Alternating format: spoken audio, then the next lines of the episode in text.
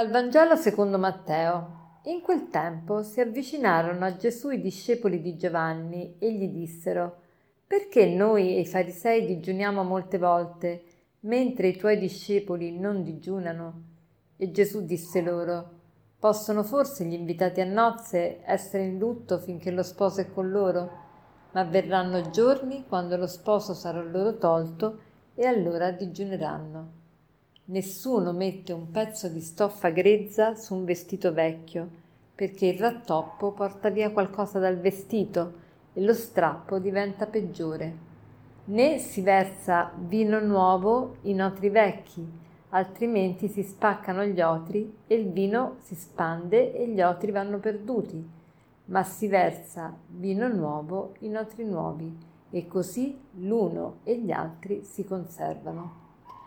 Oggi Gesù ci vuole rendere consapevoli di una pratica che è alquanto trascurata tra i cristiani, ma che è abbastanza importante. E qual è questa pratica? La pratica del digiuno.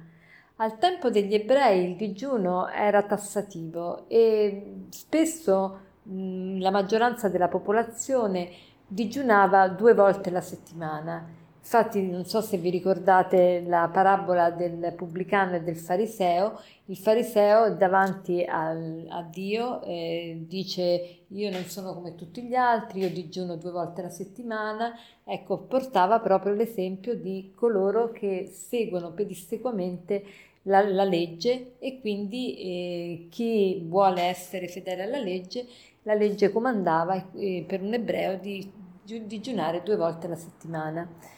E quindi il digiuno eh, era qualcosa, eh, diciamo, di comune. E Gesù oggi ci vuole portare a vedere, ma noi che viviamo adesso nel 2020, che rapporto abbiamo con il digiuno? Noi cristiani, per noi cristiani, che cos'è il digiuno?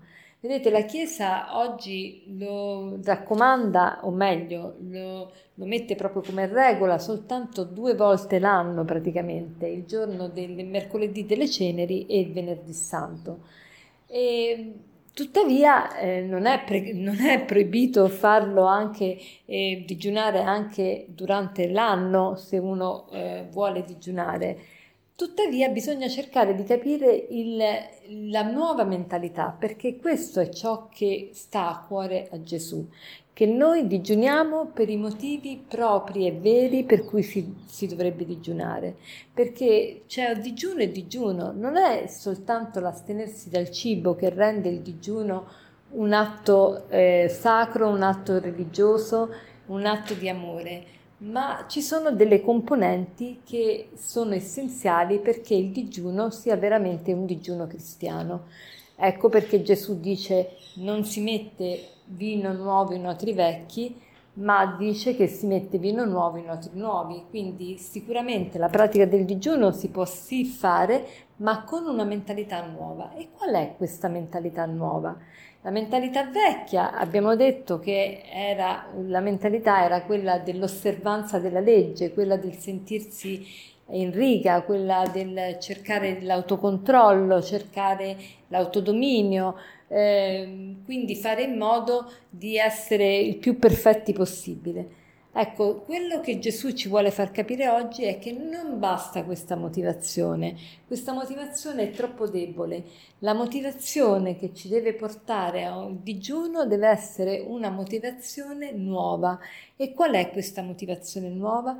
Quello di fare spazio a Dio nella nostra vita in una maniera tale che questo spazio diventi donazione di vita verso il prossimo e quindi riuscire a capire chi non ha, chi non ha da mangiare e quindi offrire per quella persona anche quella, quella sofferenza, quella, eh, diciamo, quella privazione e unirlo naturalmente anche a una donazione di vita più totale, quindi non solo il gesto del digiuno di rinunciare a qualcosa da mangiare, ma abbinarlo a un impegno nella preghiera e nell'elemosina, nel, nel soccorrere i, diciamo, i, i, bisogni altrui. Quindi ecco che il digiuno diventa qualcosa di più completo, che abbraccia me, abbraccia Dio e abbraccia il fratello, cioè rientrano tutti quanti. Il Signore ci vuole far capire sempre questo,